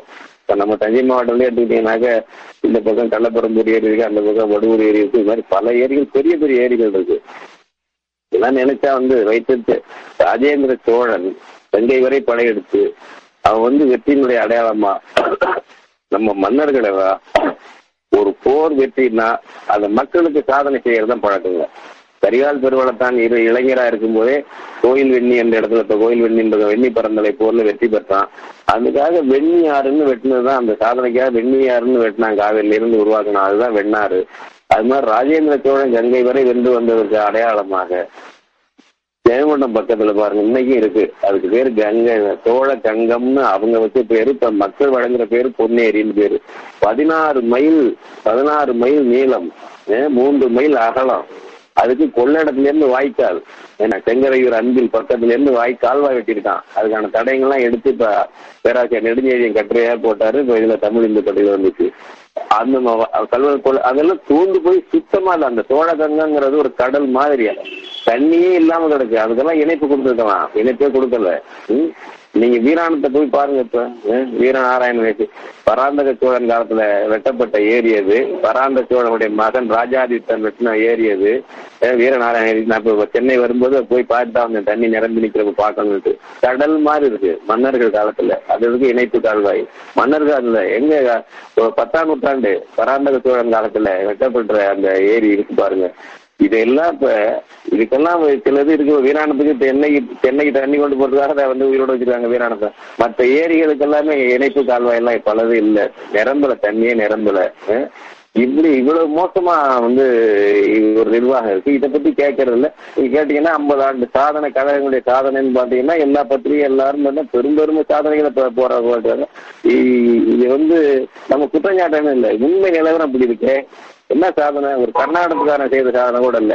எனவே நாங்க வந்து இது மாதிரி எல்லாத்தையுமே கணக்கெடுத்து புதிதாக ஏரிகள் போன ஆண்டு சுதந்திர தினத்துல சித்தராமையா கர்நாடக முதலமைச்சர் பேசுறாரு. புதிதாக நான் காவேரிக்கு ஏரிகள் நீர் இணைப்பு கொடுத்துருக்கிறேன் அப்படிங்கிறார். நாற்பத்தஞ்சு ஏரி கணக்கு சொல்றாரு. கர்நாடகத்துல முதலமைச்சர் சித்தராமையா கடந்த ஆகஸ்ட் பதினஞ்சு சுதந்திர தின உரையில சொன்னாரு. இங்க நமக்கு என்ன சொல்றோம் சொல்ல சொல்லுங்க பார்ப்போம். எதை எடுத்தாலும் நியாயப்படுத்திக்கிட்டு பேத்து மாத்தி பண்ணி பேசிக்கிட்டு அதை ஆதரிக்கிற கோஷ்டியாக நம்ம மக்களை மனம் திரிந்து போய் மக்களுடைய மனமும் அழுத்து போட்டு போய் கல்லானாலும் கணவன் புல்லானாலும் புருஷங்கிறது மாதிரி பழைய பெண்ணடிமை பழமொழி மாதிரி கல்லானாலும் கட்சி புல்லானாலும் தலைவர் ஊழல் பண்ணாலும் அவர் தான் தலைவர் அவர் தான் தலைவி. அவங்க புகழ் பாடுவதுதான் எங்களுடைய வாழ்க்கை பிறவி பயன் என்பது போல மனநிலை சீரழிந்து மக்கள்ல தமிழன் தமிழச்சியுடைய மனநிலை சீரழிஞ்சு அதுல சமாரி செய்து கொண்டிருக்கிற அரசியல் இருக்கு அடியோடு மாற்றணும். ஒரு விழிப்புணர்ச்சியோடு மக்கள் சார்ந்த ஒரு அரசியல் வரணும். வெறுமனே இதை மட்டும் பேசினா பத்தாது. அந்த நிலையில் தான் இன்னைக்கு வந்து நாங்க ஒரு மூன்று குழு அமைக்க போறோம். விழிப்புணர்ச்சியை உண்டாக்குறோம். தமிழ் பேசிய அரசியல் என்ற விழிப்புணர்ச்சி தமிழன் தமிழச்சியினுடைய உளவியலை மறுவார்ப்பு செய்ய வேண்டும். ஆஹ் ஒரு- ஒரு தன்மானம் மிக்க தற்சார்பு மிக்க தன்னம்பிக்கை மிக்க தமிழினத்தை உருவாக்க வேண்டும். அந்த மாதிரி அதை சேர்த்து தான் நாங்க செய்யறோம் நம்ம நான் இருக்கேன்னு சொன்னா வெறுமனே இது ஒரு பொருளாதார பிரச்சனை ஒரு விவசாய சங்கம் பேசுற அளவுல இல்ல. ஒட்டுமொத்த தமிழ் மக்களை ஒரு மறுவார்ப்பு செய்து எழுச்சி பெற்று உலகத்தில் இரண்டாயிரம் ஆண்டுக்கு முன்பு தலைநிமிர்ந்து நின்ற சமூகம் மீண்டும் இன்ற நவீன காலத்தில் தலைநிமிர்ந்து வாழ வேண்டும் என்ற விழிப்புணர்ச்சியோடு சேர்த்து இதெல்லாம் அந்த குறைகளை பேசினா தான் நடக்குமே தவிர இல்லைன்னா ஆளுங்கட்சி எதிர்கட்சி லாவணி கட்சி மாதிரி பேசிட்டு அப்படியே மாறி போயிடப்படும் அவ்வளவுதான். என்ற முறையில் தான் நாங்க விழிப்புணர்ச்சியை உண்டாக்குறோம். நாங்க ஒரு மூன்று குழு போட்டு கலாய்வு செய்து பரிந்துரை முதலமைச்சர் சந்திச்சு பட்டியல் கொடுக்க போறோம் இந்த நேரத்துல இந்த மாதிரி தடுப்பணை கட்டுங்க கலவணை கட்டணும். இந்த இந்த- இந்த கால்வாய்களை தூர்வார வேண்டும் என்று இந்த திட்டத்தில் நாங்கள் இருக்கிறோம். வெறும் விமர்சனம் மட்டுமில்ல ஆக்கப்பூர்வமான வழியில் செயல்பட வேண்டும் என்று அந்த வகையில் நாங்கள் செயல்படுறோம். ஆஹ் ரொம்ப சரியா சொன்னீங்க. ரொம்ப நன்றி. அதாவது வெறுமனே நம்ம குறைகளை மட்டும் பார்க்காமல் அதை நிறைய மாற்றுவதற்கு நம்ம என்ன மாதிரியான குழுக்கள் உரிமை மீட்பு குழு சார்பாக செயல்பட்டு வரோம்னு சொன்னீங்க. ரொம்ப நன்றி. இப்போ இதுல இருந்து இன்னொரு கேள்வி வருது. இப்போ நம்ம நீங்க தலைமடையிலயும் வந்து பாசனத்திற்கான நெருக்கடி இருக்கு. அதே நேரத்துல. தலைமடையிலயும் வருதுன்னு சொன்னீங்க. இப்போ இந்த வறட்சி நம்ம நீண்ட காலம் நீடிக்கும் பொழுது வேளாண் நிலங்களோட அளவு அதாவது அந்த அளவினுடைய எண்ணிக்கை ஏக்கர் குறைந்து கொண்டே வருகிறது. இப்ப இது குறையும் போது காவிரி பாசன பகுதியினுடைய எதிர்காலம் அந்த பகுதியில் இருக்க மக்களுடைய பொருளாதார நெருக்கடி இது எப்படி இருக்கும் அப்படின்னு நீங்க கணிக்கிறீங்க? அது உங்களோட அனுபவத்துல இருந்து அதாவது வந்து இந்த நல்ல ஒரு கேள்வி கேட்டீங்க நல்ல கேள்வி. நமக்கு பேர் செய்திடத்துல நமக்கு வந்து மேட்டூர் அணை கட்டுவதற்கு முன்னாடி வெள்ளக்காரன் காலத்துல நம்ம வந்து தமிழ்நாட்டுல சாகுபடி எவ்வளவு நடந்ததுன்னா பதினாலு லட்சத்து நாற்பத்தி நாலாயிரம் ஏக்கர் நமக்கு மேட்டூர் அணை கட்டுறதுக்கு முன்பாக காவேரி ஒப்பந்தத்துக்கு முன்பாக நம்மகிட்ட சாகுபடி இருந்தது. கர்நாடகத்துல சாகுபடி இருந்தது வந்து ஒரு லட்சத்தி பதினோராயிரம் ஏக்கர் தான். மேட்டூர் அணை அவங்க கிருஷ்ணராஜ் சாகர் கட்டுறதுக்கு முன்னாடி ஒரு லட்சத்தி பதினோராயிரம் ஏக்கர் கர்நாடக சாகுபடி. நம்ம வந்து பதினாலு லட்சத்தி நாற்பதாயிரம் ஏக்கர். மேட்டூர் அணை கல்லணை கால்வாய் எல்லாம் நம்ம வந்த பிறகு நம்ம இருபத்தொன்பது லட்சம் ஏக்கர்ல சாவடி பண்ணோம் இருபத்தி ஒன்பது லட்சம் ஏக்கர்ல சாவடி பண்ணோம். அந்த பன்னெண்டு மாவட்டங்களுக்கு வந்து பாசனம் கொடுக்கக்கூடியது காவேரி. பன்னிரெண்டு மாவட்டங்களுக்கு. காரைக்காலை சேர்த்து இருபது மாவட்டங்களுக்கு குடிநீர் கொடுத்தது காவேரி. அப்படிப்பட்ட உயிர் நீரோட்டம். அது என்ன ஆச்சுன்னாக்க நம்ம இந்த டெல்டா மாவட்டங்கள் சொல்றோம்ல தஞ்சாவூர் திருவாரூர் நாகப்பட்டினம் இந்த பகுதியில் மட்டுமே பதினாறு லட்சம் ஏக்கர் சாவடி போயிருந்தது பதினாறு லட்சம் ஏக்கர். அதெல்லாம் குறைஞ்சு ஒரு கணக்கெடுப்பு அன்னைக்கு ஒரு வாரத்துல ஒரு கருத்தரங்கில் ஜனகராஜ் சொன்னாரு. அந்த நீதியியல் வல்லுநராக ஜனகராஜ் சொன்னார் என்ஐஜி தியாகராஜ் வந்து பதினாறு லட்சம் ஏக்கர்ல இருந்து தஞ்சை திருவாரூர் நாகையில வந்து பன்னெண்டு லட்சம் ஏக்கரா குறைஞ்சு அப்படின்னாரு அது மாதிரி குறைஞ்சிட்டு ஒரு பக்கம் என்ன விஷயம்னா தண்ணி போகாம நிரந்தரமாக தரிசா கிடக்குது பல பகுதி கிடக்குது. நம்ம மூணு மாவட்டம். அப்போ அது வள்ளி புதுக்கோட்டையெல்லாம் நீங்க புதுக்கோட்டை மாவட்டத்துல அறந்தாங்கி கோயில் கோயில்லாம் இந்த புறா தண்ணி தான் அதெல்லாம் நீண்ட காலமா சாவடி பண்ணாம கிடக்கிற மாதிரி கிடக்கு. ரொம்ப குறைஞ்சு போயிருக்கு அடுத்தது இந்த சமூகத்தை பயன்படுத்தி மனை வியாபாரம் ரியல் எஸ்டேட் இருப்பாங்க மனைகளை மாத்துறது. வயல்கள்ல புது புது நகர்களை உருவாக்குறது. அதுக்கு தகுதியிட இல்ல. இஷ்டத்துக்கு அதுக்கெல்லாம் அரசியல் செல்வாக்கப்பட்டுக்கிட்டு அவங்க இஷ்டத்துக்கு வயக்காட்ட நகரங்களை மாத்தி ஆஹ், இந்த லேஅவுட் போட்டு கிடக்கும் யாரும் வீடு கட்ட மாட்டான். லேஅவுட் போட்டு கிடக்குங்க. சாவு நிலம்லாம். லேஅவுட் போட்டு போர்டு போட்டு இந்த நகரம் அந்த நகர்னு வயக்காட்டுல கிடக்குங்க. இந்த மாதிரி குடும்பம் எங்க நடக்குது? இது தேவை அடிப்படையில் நெருக்கடி அடிப்படையில் ஏதோ ஒரு வயலை பயன்படுத்திட்டாங்க வீடு கட்டணும் அதுக்கு தனி. அது நம்ம ஒரு மக்கள் தொகை விரிவாக்கம் நடக்கும்போது அதை கூட வந்ததுதான் அவங்க கொஞ்சம் ஓரளவுக்கு அது ஓரளவுக்கு இருக்கும். சும்மாவே வியாபாரத்துக்கு போட்டு பெரிய பெரிய தொழில்களை வளாகங்களை கட்டி போட்டு நகர்னு போட்டு தான் யாரும் வந்து வீடு கட்டப்பல ஒண்ணும் இல்லை. அதுக்கெல்லாம் அனுமதி கொடுக்க எப்படி கொடுக்குறாங்க? அந்த மாதிரி அது ஒரு பக்கம் சுருங்கி போயிடுச்சு. தண்ணீர் பாசனத்துக்கு இல்லாதனால எல்லாம் சுருங்கி போய். இன்னைக்கு வந்து இருபத்தொன்பது லட்சம் ஏக்கர் என்பதெல்லாம் மாறி போய் தீர்ப்புகளையும் கொஞ்சம் கொஞ்சமா குறைச்சு குறைச்சு என்ன பண்றாங்கனாக்க இந்த இறுதி தீர்ப்பு காவிரி தீர்ப்பாயத்தின் இறுதி தீர்ப்பு நமக்கு என்ன பண்றாங்கன்னா இருபத்தி நாலு லட்சத்து எழுபதாயிரம் ஏக்கர்னு குறைக்கிறான். இருபத்தொன்பது லட்சம் ஏக்கரை இருபத்தி நாலு லட்சத்து எழுபதாயிரம் ஏக்கர்னு குறைக்கிறான். அவங்களுக்கு என்ன பண்றாங்கன்னாக்க வந்து கர்நாடகத்திற்கு ஒரு கடந்த காலத்துல ஒரு இடைக்கால தீர்ப்புல கரெக்டா சொல்லியிருந்தான். பதினோரு லட்சத்து ஓராயிரம் ஏக்கருக்கு மேல விரிவுபடுத்தக்கூடாது கர்நாடகம். ஏன்னா அவங்களுக்கு ஏற்கனவே இருந்தது ஒரு லட்சத்து பதினோராயிரம் ஏக்கர் தான். ஒரு லட்சத்து பதினோராயிரம் ஏக்கர் தான். எனவே அதை வந்து விரிவுபடுத்துறதுன்னா அது வந்து பதினோரு லட்சத்து ஓராயிரம் ஏக்கருக்கு மேல விரி விரிவுபடுத்தக்கூடாதுன்னு இருந்தது. இப்ப அதை இந்த தீர்ப்பாயத்துல இருபத்தோரு லட்சம் வந்து நீட்டு கொடுத்தான் பதினெட்டு லட்சம் ஏக்கர் அப்புறம் இருபத்தோரு லட்சம் ஏக்கர் நீட்டு கொடுத்தாங்க நமக்கு இருபத்தொன்பதை வந்து குறைச்சு இருபத்தி நாலு லட்சத்து இருபதாயிரம்னு குறைச்சிட்டாங்க. அவ்வளவுதான் இருக்காது. அந்த மாதிரி நிலைமை இருக்கு. இப்ப என்ன ஆச்சுன்னா அடுத்தது இது இந்த காவேரி தீர்ப்பை செயல்படுத்தாம மத்திய அரசு தொடர்ந்து வஞ்சிக்கிறது தீர்ப்பாய தீர்ப்பு எதுவுமே செயல்படுத்தாது. நீங்க என்னன்னா இதுதான் நீங்க பாக்கணும் இன பாகுபாடு நாங்க சொல்றோம். நர்மதை நதியில வந்து பிரச்சனை வந்தது. மத்திய பிரதேசம் உற்பத்தியாகி மகாராஷ்டிரா வழியா குஜராத்ல போய் அரபிக்கடல்ல கலக்குது. தீர்ப்பாயம் போட்டாங்க ட்ரிபியூனல் போட்டாங்க. அந்த தீர்ப்பு செயல்படுது. அங்க ஒரு மேலாண்மை ஆணையம் செயல்படுது. அதை தான் தண்ணி பகிர்ந்துக்கிறாங்க. அதுபோல கோதாவரி கிருஷ்ணா மகாநதி இதுல எல்லாம் தீர்ப்பாயம் செயல்படுது. ட்ரிபியூனல் தீர்ப்பு செயல்படுது. அடுத்ததாக ஏற்கனவே இதுக்கு எல்லாமே வழிகாட்டியா இருக்கிறது அணை. பக்ரானங்கள் அணையில வந்து அது இமாச்சல பிரதேசம் பஞ்சாப் ஹரியானா ராஜஸ்தான் இதுக்கெல்லாம் தண்ணி திறந்துக்கிறாங்க. அங்கெல்லாம் தீர்ப்பாயம் போட்டு தீர்ப்பாயம் செயல்படுது. காவேரியில மட்டும் தீர்ப்பாயம் செயல்படாது. இது ஒரு பச்சையான இன பாகுபாடு இல்லையா? ஒரு இன ஊரவஞ்சம் இல்லையா இது? இந்தியாவுல மற்ற நதிகள்ல எல்லாம் வந்து தீர்ப்பாயங்கள் போட்டு செயல்படும். அதனுடைய தீர்ப்பு ஆனா தமிழ்நாட்டுக்கான கர்நாடகத்துக்கும் தமிழ்நாட்டுக்கு மட்டும் காவேரி தீர்ப்பாயம் செயல்படாது. எந்த எந்த தீர்ப்பும் செயல்படாது. உச்சநீதிமன்ற தீர்ப்பு இப்ப செயல்படல. ஆணையம் போட்டாலும் செயல்படல. அப்ப ஒரு இன பாகுபாடு இந்தியாவில் ஒரு அப்பார்த்தைதாக இன ஒடுக்கலுக்கு உள்ளான ஒரு இனமாக தமிழினம் வைக்கப்பட்டிருக்கு. அதனால வந்து ஒன்னொன்னு ஒன்னொன்னு தான் குறைஞ்சு குறைஞ்சு நம்ம சாகுபடி முறை எல்லாம் குறைஞ்சு போய் அந்த தீர்ப்பாயம் பாருங்க தீர்ப்பாயம் எவ்வளவு மோசம் தீர்ப்பாயம்? தயவு செய்து இதை மட்டும் சொல்லியிருக்கேன் நேரானால் அதாவது வெள்ளக்காரன் போட்ட போது நமக்கு அந்த பொருள் நடுநிலை தான் போட்டான். பஞ்சாயத்து பண்ணி பேசி கோர்ட்டு தீர்ப்பு அதுக்கு பிறகு நேரடியாக பேசி அப்படிதான் அந்த திணிக்கல வெள்ளக்காரன் போய் மைசூர் அரசு திணிக்கல. மைசூர் அரசு அவன் கண்ட்ரோல் தான் இருந்தது. மைசூர் மகாராஜா இருந்தாலும் அவங்க தனியா சுதந்திர அரசு இல்லை அவங்க கண்ட்ரோல் தான் அவங்க ரெசிடென்ட்னு போட்டு அவங்க அதிகாரிகள் எல்லாம் பேச்சுவார்த்தை கிளம்பிட்டாரு. அதெல்லாம் ஒண்ணும் கிடையாது. எல்லாம் சமமா தான் பண்ணாங்க. நமக்கு வந்து ஆயிரத்தி தொள்ளாயிரத்தி முப்பத்தி நாலாம் ஆண்டு மேட்டூர் அணை திறந்து எண்பத்தி நாலாம் ஆண்டு அதனுடைய பொன்விழா ஆண்டு. அப்ப கணக்கு பண்ண சராசரியா மேட்டூருக்கு கர்நாடகத்துல இருந்து எவ்வளவு தண்ணி வந்துச்சுன்னு கணக்கு பண்ணாங்க. முன்னூத்தி அறுபத்தி மூணு புள்ளி நாலு டிஎம்சி தண்ணி வந்தது முன்னூத்தி அறுபத்தி மூணு புள்ளி நாலு டிஎம்சி மேட்டூர்ல இருந்து மேட்டூருக்கு கர்நாடகத்துல இருந்து சராசரியா வந்த தண்ணி.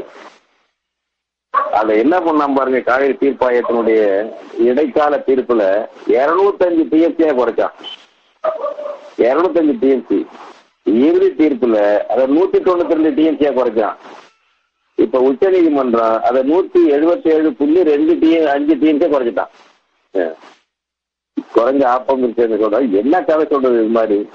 இந்த மாதிரி எங்கேயுமே கிடையாது. இவ்வளவு அநீதி ஒரு மாநிலத்துக்கு ஒரு இனத்துக்கு இழைக்கப்பட்டது ஜுடிஷியல் இப்படி ஒரு மோசமானது இதுதான் நடந்தது. தமிழ்நாடு எங்கேயுமே எங்கேயும் நடக்காது எங்கேயுமே நடக்காது. அந்த நூத்தி எழுபத்தி ஏழு புள்ளி ரெண்டு அஞ்சு டிஎம்சி தர முடியாதுங்கிறான் கர்நாடகா. அவனை தர வைக்கிறதுக்கு ஒரு ஏற்பாடு இல்லை. காவேரி மேலாண்மை ஆணையம்னு போட்டிருக்காங்க. அதுக்கு சுயேட்சையான ஒரு அமைப்பு போடாம மத்திய நீர்வளத்துறையில ஒரு துறையினுடைய அதிகாரியா இருக்கிறாரு அதிகாரியா இருக்கிறாரு. அவரை போடுறாங்க. மத்திய நீர்வளத்துறையில ஒரு அதிகாரி அவர் வந்து முழு நேரம் அவருக்கு வேலை வேறொரு வேலை இருக்கு இந்த நடுவர் மன்றம் ஆணையம் நீங்க பேசுங்க. நடுவர் மன்றம் ஆணையம் பத்தி நீங்க பேசுனதுனால நான் குறிக்கிறேன். இப்ப இந்த ஆணையத்தினுடைய. பணிகள்ல வந்து இந்த ஆணையத்தினுடைய பணிகள்ல வந்து இப்ப இந்த ஆண்டு வந்த நீர் திறப்பு இது குறித்து அவங்க யாருக்கு பொறுப்பு கூற வேண்டிய பொறுப்புல இருக்கிறாங்க? நீங்க சொன்னது மாதிரி அவங்க எங்க கல ஆய்வுக்கு இது வரைக்கும் எங்கேயும் வந்த மாதிரி செய்திகள் எதுவும் இல்லை. அப்படி இருக்கும் பொழுது யாருக்கு பொறுப்பு கூற வேண்டியவர்களா இருக்கிறாங்க? இப்ப தமிழ்நாடு அரசோ இல்ல நீதிமன்றமோ அவர்களை கேள்வி கேட்கக்கூடிய சூழல் இருக்கா? அதை பத்தி இல்ல இப்ப என்ன பண்ணுறேன்னா நான் தீர்ப்பு உச்ச நீதிமன்ற தீர்ப்பு என்ன அறிவிக்கல காவேரி தீர்ப்பாயத்தின் இறுதி தீர்ப்புலயே இந்த மேனேஜ்மெண்ட் போர்டு பத்தி ஒரு மேலாண்மை ஆணையம் வாரியம் பத்தி சொல்லிட்டாங்க. பக்ரா பக்ராரங்கள்ல இருக்கிறது போல இங்க அமைங்க அப்பதான் செயல்படும். இல்லைன்னா எங்க தீர்ப்பே ஒரு துண்டு கடுதாச்சியா போயிடும்னு சொல்லி போட்டாங்க. இப்ப அதை ஒட்டி தான் சுப்ரீம் கோர்ட்ல பண்ணாங்க அந்த ஆணையம் என்பதற்கு மசூத் உசைன் என்பவர் தலைவரா போட்டிருக்காங்க அவரு அவங்க அதெல்லாம் முழு நேர அதிகாரிகளாக முழு நேர அலுவலராக இருக்க வேண்டிய பொறுப்பு முழு நேர சம்பளம் அவங்களுக்கு உண்டு. ஆனால் இவங்க போட்டிருக்கிறது யாரை போட்டு எப்படி போட்டாங்க அந்த மத்திய அரசு போட்டிருக்குன்னா மத்திய நீர்வளத்துறையில வந்து தண்ணீர் தண்ணீர் வளர்ச்சி துறைன்னு ஒரு பிரிவு அவருடைய தலைவராக இருக்கிற அவர் முழு நேர அதிகாரி அங்கதான். மத்திய நீர்வளத்துறையில ஒரு பிரிவுக்கு தலைவர் அவர். அவரை கூடுதல் சார்ஜாக இன்சார்ஜா போட்டு காவேரி மேலாண்மை ஆணையத்துக்கு தலைவரா போட்டிருக்காங்க மசூத் ஹுசேன் அதே போல மத்திய நீர்வளத்துறையில உள்ள வேளாண் துறையில உள்ள ஒருத்தர் நவீன்குமார் என்பவரை கூடுதல் சார்ஜாக போட்டிருக்காங்க நவீன்குமாரை போட்டிருக்காங்க. இவங்கெல்லாம் முழு நேரமா இருக்கணும். முழு நேரமா தனி அலுவலகம் வச்சு செயல்படணும் என்பதுதான் தீர்ப்பு. காவேரி தீர்ப்பாயத்தை இது அதைத்தான் அதை தான் ஏற்றுக்கிட்டு இருக்கு. இதை பொறுத்தவரை ஏற்றுக்கிட்டு இருக்கு. இப்போ முழு நேரமாக இந்த காவேரி ஒழுங்காற்று குழு என்பது பெங்களூர்ல அலுவலகம் வச்சிருக்கணும். இன்னும் வந்து பிடிக்கல. ஜூன் மாதம் ஒன்னாம் தேதி அமைக்கப்பட்டது இதெல்லாம். இதுவரைக்கும் பிடிக்கல. ஒரு தடவை கூட தன் அணையில வந்து அவங்க பார்க்கல. இந்த இந்த வெள்ள காலத்துல கூட வந்து பார்க்கல. அவர்கள் உத்தரவு போட்டு தான் தண்ணியை திறக்கணும் மூடணும் என்று தீர்ப்பு இருக்கு. அவர்கள் எந்த உத்தரவும் போடவும் இல்லை வரவும் இல்லை கண்டுக்கவும் இல்லை. அப்ப இது ஏமாற்று வேலையா இருக்கு? இதுதான் இந்த மேலாண்மை ஆணையம் இந்த ஒழுங்காட்டு குழு என்பது உள்ள நிலைமை. இதைத்தான் நான் பாகுபாடு சொல்றேன். இப்ப இதெல்லாம் இந்த மாதிரி சொல்லுங்க சொல்லுங்க. அதான் இப்போ அந்த இந்த தொடங்கி இப்போ ஓராண்டு ஆக போ இப்ப தொடங்கி இருக்கிறாங்க. ஆனா இந்த ஆணையம் செயல்பாடு இன்னும் ஒரு கேள்விக்குறியாக தான் இருக்கு. அது புரியுது. இந்த கேள்வியினுடைய தொடர்போட இன்னொரு கேள்விங்க அதாவது இந்த வேளாண் நிலங்களுடைய அளவு குறைவது தொடர்பான இன்னொரு கேள்வி. இப்போ அந்த காவேரி பாசன பகுதி அந்த குறிப்பா திருவாரூர் நாகை மாவட்டங்கள்ல அந்த இயற்கை வளங்கள் அதிகமாக இருக்கு. அது அது அது அது ஏற்படுகிற பாதிப்புகள் அப்புறம் அந்த வேளாண் பாதுகாப்பு மண்டலம் எனும் கோரிக்கையும் அந்த எரிபொருள் ஆஹ், அந்த பகுதியில் இருக்கிற மண்டலமாக அறிவிக்கிற மாதிரியான செய்திகள்லாம் வருது. அதை பத்தியும் கொஞ்சம் கொஞ்சம் கால் ஆமா ஆமா அதான் சொல்லலாம் அதாவது இப்ப நீங்க இந்த காவேரி தீர்ப்பாயத்திற்கு செயல்படுத்தாம இருக்கிறதே உச்சநீதிமன்ற தீர்ப்பை செயல்படுத்தாம இருக்கிறதே என்னன்னா தண்ணீர் கிடைக்காம செய்து காவேரி டெல்டாவுல தண்ணீர் கிடைக்காம செய்து விவசாயி வந்து சாகுபடி செய்து ஏமாந்து ஏமாந்து போயிட்டு போய் விவசாயத்தின் மீதே விரக்தி ஏற்பட்டு ஊரை விட்டு வெளியேறணும் என்பதுதான் மத்திய அரசு தான். மத்திய அரசு தான். அதுக்கு மாநில அரசுக்கு ஒத்துழைக்குது. அதனால அவங்க வந்து அங்க என்ன ஓஎன்ஜிசி ஓஎன்ஜிசி எடுத்த பெட்ரோலியம் எண்ணெய் மற்றும் கேஸ் எடுத்ததுல வந்து நிலத்தடி நீர் முற்றிலும் பாழ்பட்டு போயிடுச்சு. அதுதான் மக்கள் தண்ணீருக்கே போராடுறாங்க. இப்ப கதிராமங்கலம் போராட்டம் எல்லாம் பாத்தீங்கன்னா கதிராமங்கலம்லாம் ஒரு ரெண்டு ஆற்றுக்கு இடையில உள்ள ஒரு வளமான ஊர். காவேரி விக்கிரமனாறு ரெண்டு ஆட்டுக்கு நடுவுல உள்ள ஒரு ஒரு சோலை மாதிரி உள்ள ஊர் அது. அந்த நிலத்தடி நீர் அங்கெல்லாம் ஆறு அடி ஏழு அடியில கிடைக்கும். இப்பவும் பத்து இருபது அடியில கிடைக்குது தண்ணி கிடைக்குது. அப்படியே மஞ்சளா இருக்கும். மஞ்சள் கலந்த ஒரு சிவப்பு தண்ணீர் குடிக்க முடியாது. அவ்வளவு நல்ல குடிநீரா இருந்த ஊர் தண்ணி. இந்த ஓஎன்ஜிசி கேஸ் அதுவும் போட்ட பிறகு ஓஎன்ஜிசி போட்ட பிறகு சுத்தமா கெட்டு போச்சு. அதுபோல் நரிமணமா இருக்கட்டும் கமலாபுரமா இருக்கட்டும் அடியக்கமங்கலமா இருக்கட்டும் சீர்காழி பக்கத்துல திருநகரியா இருக்கட்டும் வெள்ள- திருவாரூர் பக்கத்துல வெள்ளக்குடியா இருக்கட்டும் எல்லா ஊர்லயும் நிலத்தடி நீர் பாழ்பட்டு விவசாயம் செய்ய முடியாத பகுதியில நிலங்கள்ல அங்க பல இது கிடக்காது மாதிரி போச்சு. எனவேதான் ஓஎன்ஜிசி ஓநாய்களே வெளியேறுங்கள் என்ற முழக்கம் காவிரி டெல்டாவில் வந்திருக்கு ஓஎன்ஜிசியை வெளியேற்றினால் ஒழிய அந்த அது ஒரு அருமையான ஒரு டெல்டா சமவெளி பகுதி. வேற எங்கேயும் அது மாதிரி உலகத்துல அமையறது கஷ்டங்கிறாங்க. கல்லணையிலிருந்து கடற்கரை வரைக்கும் வந்து பாறைகளோ மலைகளோ இல்லாத வெறும் நஞ்சை சமவெளி அது. அந்த உற்பத்தி அந்த வேளாண் உற்பத்தி நாட்டுக்கு தேவைதான். அதுவும் வளர்ச்சி தான் அதுல வந்து எல்லாம் நெல் கரும்பு வாழை மா பலா எல்லாம் கிடைக்கிறது. எலுமிச்சை எல்லாம் இருக்கு இப்ப நீங்க அந்த நெடுவாசல் எடுத்துட்டா அவ்வளவு அருமையான ஊர். அது புதுக்கோட்டை மாவட்டம் போய் பார்த்தா அவ்வளவு சோலை போல உள்ள ஊர். அவ்வளவு அந்த- அங்க தேங்காய் திறந்தோடு ஏற்றுமதியாவது எலுமிச்சை பழம் பூ ஏற்றுமதியாவது அவ்வளவு ஊர் அது. அதையெல்லாம் அழிச்சு வெறும் வந்து ஒரு ரசாயன மண்டலமாக்கி பன்னாட்டு நிறுவனங்களுக்கு இந்த கனிம வளங்கள் எடுக்கிறது கனிமங்கள் எடுக்கிறதுக்கு ஒப்படைக்கிறது என்பதுதான் மத்திய அரசு இப்ப அதுக்கு தமிழ்நாடு அரசு ஒத்துழைக்குது. அப்ப இந்த நீங்க அதனால நாம என்ன பண்ணோம்னா தண்ணி வராம இருக்கிறது பாசன வாய்க்கால் கிடைக்காம தண்ணி போகாம இருக்கிறது நல்லதுன்னு நினைக்கிறாங்க மத்திய அரசு. மாநில அரசு சும்மா ஓட்டு வெளியில் வெளியில நம்மோட பேசிக்கிட்டு இறுதிக்கு இறுதியா மத்திய அரசோட கூட்டாளியா இருக்கு.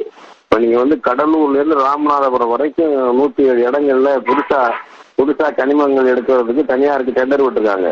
அதெல்லாம் எடுத்துட்டா முற்றிலும் விவசாயம் பாதிக்கப்பட்டுரும் வெளியேற வேண்டியதுதான். கிராமங்கள் எல்லாம் அழிச்சு புதுசாக ஒரு இன்வெஸ்ட்மெண்ட் ரீஜியன்லேயே ஒண்ணு போடுறான்.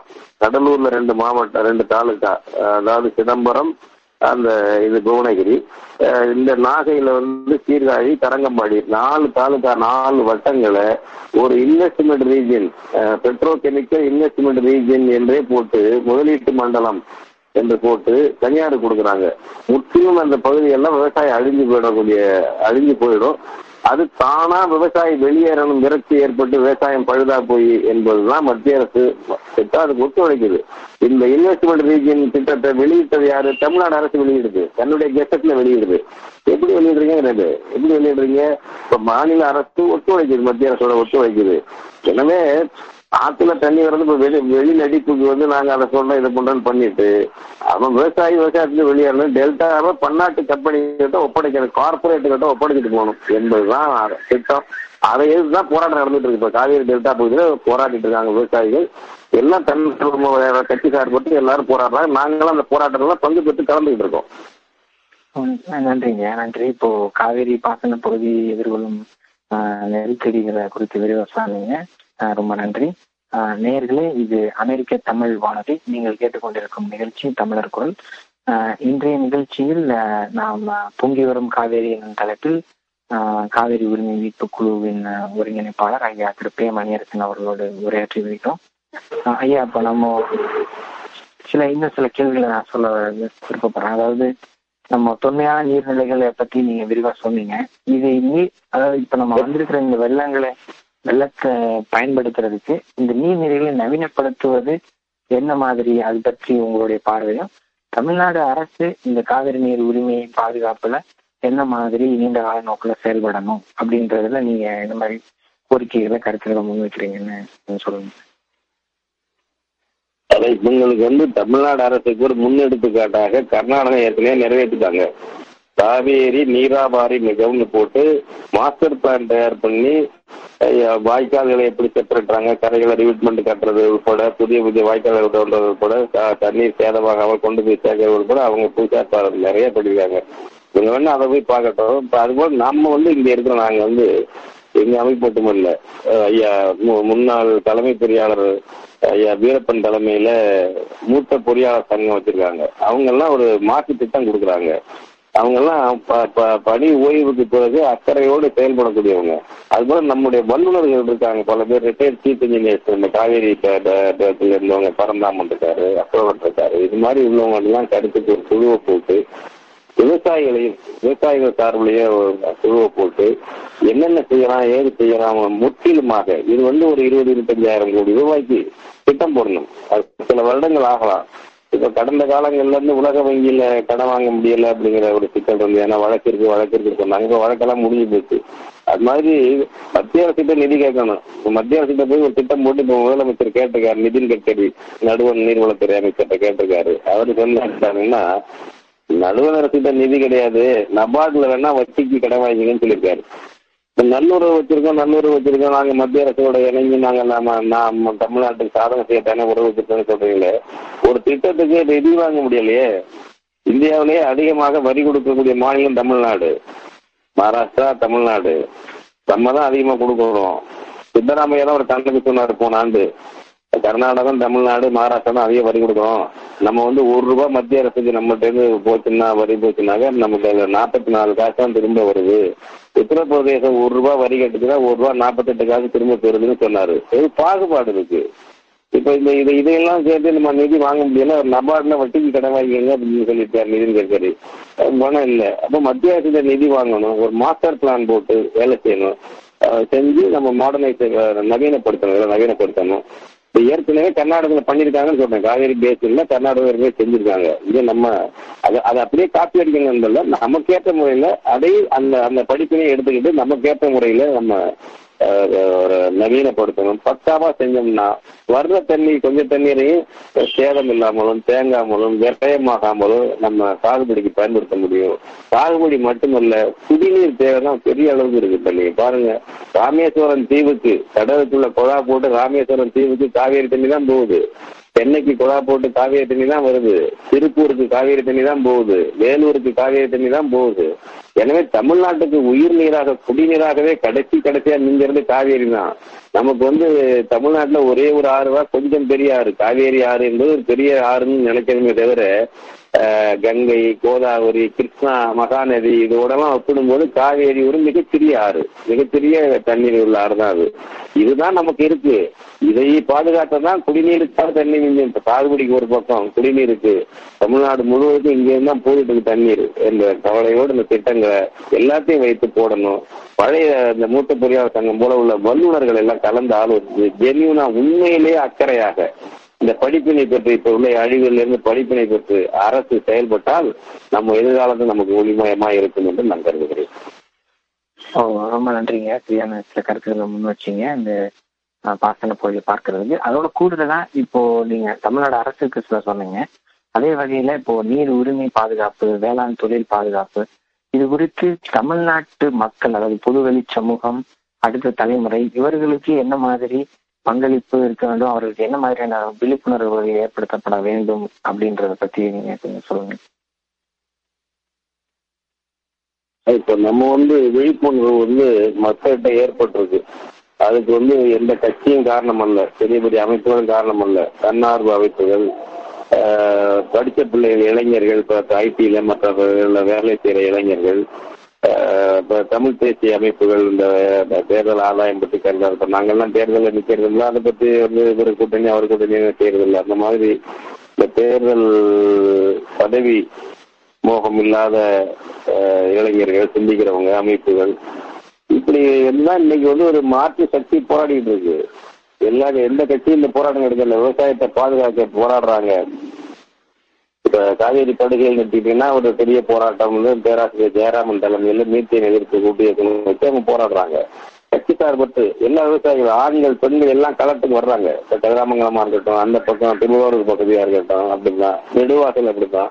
கட்சி சார்பட்டு எல்லா கட்சிக்காரங்க வந்து வாழ்த்துறாங்க. ஏன்னா மக்கள் எல்லாம் ஒன்னா இருக்கும்போது அந்த மக்கள் கிட்ட தாங்கள் நாளைக்கு வாக்கு கேட்க போகணுங்கிற நிலைமையில அந்த போராட்டத்தை தாங்கள் ஆதரிக்கிறோம் என்று வந்து அவங்க காட்ட வேண்டியிருக்கு வர்றாங்க. இப்ப அதனால மக்கள்கிட்ட விழிப்புணர்ச்சி வந்துருச்சு. மக்களிடம் விழிப்புணர்ச்சி வந்து தானா போராடுறாங்க. எட்டு வயசாலை எடுத்தாங்க எட்டு வயசாலையை வந்துட்டு யாரு கேட்டாங்க எட்டு வயசாலை வேணும்னு. இவங்கெல்லாம் கொண்டு வர்றாங்க. அவங்களுக்கு தேவை.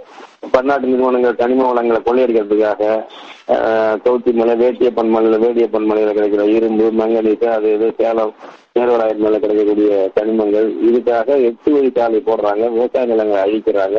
அந்த விவசாயிகள் போராடுறாங்க. அந்த மக்கள் போராடுறாங்க. தொடர்ந்து போராடிட்டு இருக்காங்க. போராட போறாங்க இன்னும் விட போறதில்ல. இந்த கட்சிகளுக்கு அப்பால்பட்டு மக்கள் தங்களுடைய வாழ்வுரிமையை பாதுகாக்க தாங்கள் தான் போராடி ஆக வேண்டும் என்ற பட்டறிவின் அடிப்படையில் நடத்தக்கூடிய போராட்டங்கள் வளர்ச்சி பெற்று வருது. அது அரசாங்கத்தினுடைய ஆக்கிரமிப்பு திட்டங்கள் எல்லாம் தடுத்து நிறுத்துது. அந்த வகையில் இன்னைக்கு நல்ல விழிப்புணர்ச்சி ஏற்பட்டிருக்கு மக்கள்கிட்ட. இந்த விழிப்புணர்ச்சியோட சேர சேர சொல்லுங்க. இந்த விழிப்புணர்ச்சியோடு இந்த அரசியல் இயக்கங்கள் என்று சொல்வது வந்து ஆளுநருடைய நிலையில் தான் இருக்கு. இந்த விழிப்புணர்ச்சி மேலும் மேலும் வளர்ந்து போராடணும். நம்மை போன்ற அமைப்புகள் வந்து எந்த பதவி இலக்கும் மக்களுக்கு மக்கள் விழிப்புணர்ச்சி என்று போராடக்கூடிய இயக்கங்கள் தொடர்ந்து போராடும் போது தமிழ்நாட்டில் ஒரு மாற்றம் வரும். தங்களுடைய வாழ்வியலை வாழ்வுரிமையை பாதுகாத்துக் கொள்ளக்கூடிய நிலை முற்றிலுமாக தமிழ்நாட்டுக்கு உருவாக அந்த மக்கள் அதை கண்டிப்பாங்க. பழைய மாதிரி கட்சிகள் வச்சதுதான் சட்டம்? கட்சிகள் வந்தா தான் போராட்டம். பெற்ற பெரிய தலைவர் வந்தா தான் போராட்டம் என்பதெல்லாம் இல்ல. மக்கள் போராடுகிறார்கள். தலைவர்கள் போய் இரண்டாம் நிலையில இருந்து வாழ்த்துட்டு வர்றாங்க. இதுதான் இன்னைக்கு தமிழ்நாட்டில் உள்ள புதிய போக்கு. இது ஒரு நல்ல நம்பிக்கை ஏற்படுத்தியிருக்கு. தங்களுடைய வாழ்வுரிமையை வளங்களை பாதுகாக்கக்கூடிய வகையில் மக்கள் முன்னேறாக என்பது நம்பிக்கை ஏற்படுத்தியிருக்கு. ஓ சரிங்க. ரொம்ப நம்பிக்கை தகுந்த வார்த்தைகளை இறுதியா நீங்க சொல்லியிருக்கிறீங்க. வணக்கம். கடந்த ஒரு மணி நேரமாக எங்களோடு நேரம் செலவிட்டு காவிரி ஆற்றிலே இந்த ஆண்டு பருவம் நீர் மேலாண்மையில் ஏற்பட்டுள்ள சிக்கல்கள் பிறகு காவிரி பாசன பாதையில் ஏற்படும் நெருக்கடிகள் குறித்து ஆழமான வரலாற்று தரவுகளோடு எங்களோட கருத்துக்களை பகிர்ந்து கொண்ட உங்களுக்கு அமெரிக்க தமிழ் வானொலி சார்பாக நன்றிகளை தெரிவித்துக் கொள்கிறோம் ஐயா நீங்களும் உங்கள் கருத்துக்கள் இறுதியாக நீங்கள். கருத்துக்களை கூறலாம் அமெரிக்க நாட்டில் வாழக்கூடிய இன்னும் வெளி இடங்களிலும் வாழக்கூடிய நம்முடைய தமிழ் உறவுகளோடு கலந்து உறவாட உரையாட ஒரு வாய்ப்பளித்த அமெரிக்க தமிழ் வானொலி நிர்வாகிகளுக்கும் செவிமடுத்த அன்பு உள்ளங்களுக்கும் காவிரி ஒருங்கிணைப்பு குழு சார்பில் நான் நெஞ்சு நிறைந்த நன்றியை தெரிவித்துக் கொள்கிறேன். இதுபோல ஒரு தகவல் தொடர்பை நீங்கள் வெளி புலம்பெயர்ந்து வாழக்கூடிய இடத்தில் ஏற்படுத்தி தமிழ்நாட்டின் மீது அக்கறை செலுத்தி வந்து எங்கிருந்தாலும் எங்கள் தாயகம் தமிழ்நாடு எங்களுடைய மனம் தமிழ்நாட்டின் மீது தான் இருக்கிறது என்பதை வெளிப்படுத்தக்கூடிய வகையில் இவ்வளவு திருப்புணர்ச்சியோடு செயல்படுவது என் மகிழ்ச்சியை மட்டுமல்ல வருங்கால தமிழ் இனம் ஒளி உயர்ந்து ஒளி- ஒளி பெற்று வாழும் என்பதற்கான நம்பிக்கையை ஊட்டக்கூடிய நடவடிக்கையாகவும் நான் இதை பார்க்கிறேன். எனவே இந்த ஏற்பாட்டை செய்த அஹ், நன்குவாய்கள் அனைவருக்கும் அதை போல அனைவருக்கும் அமெரிக்க தமிழ் தமிழ் வானொலிக்கும் என்னுடைய நன்றி கலந்த பாராட்டுக்களை தெரிவித்துக் கொள்கிறேன். நன்றி வணக்கம். மிக்க நன்றி ஐயா. ஆஹ் நீங்கள் இதுவரை கேட்டது ஆஹ் அமெரிக்க தமிழ் வானொலியின் தமிழர் குரல் நிகழ்ச்சி. ஆஹ் இன்றைய நிகழ்ச்சியின் தலைப்பு பொங்கி வரும் காவிரி. ஐயா பே மணியரத்ன அவர்கள் நம்மோடு தமிழ்நாட்டிலிருந்து பேசி ஆஹ் காவிரி வெள்ளம் குறித்தும் பல்வேறு தலைப்புகளில் ஆழமான கருத்துக்களை பகிர்ந்து கொண்டார் மீண்டும் அடுத்த தமிழர் குரல் நிகழ்ச்சியில் உங்கள் அனைவரையும் சந்திப்பதில் சந்திக்கும் வரை விடைபெறுவது இளங்கோவன் சந்தானம். நன்றி வணக்கம்.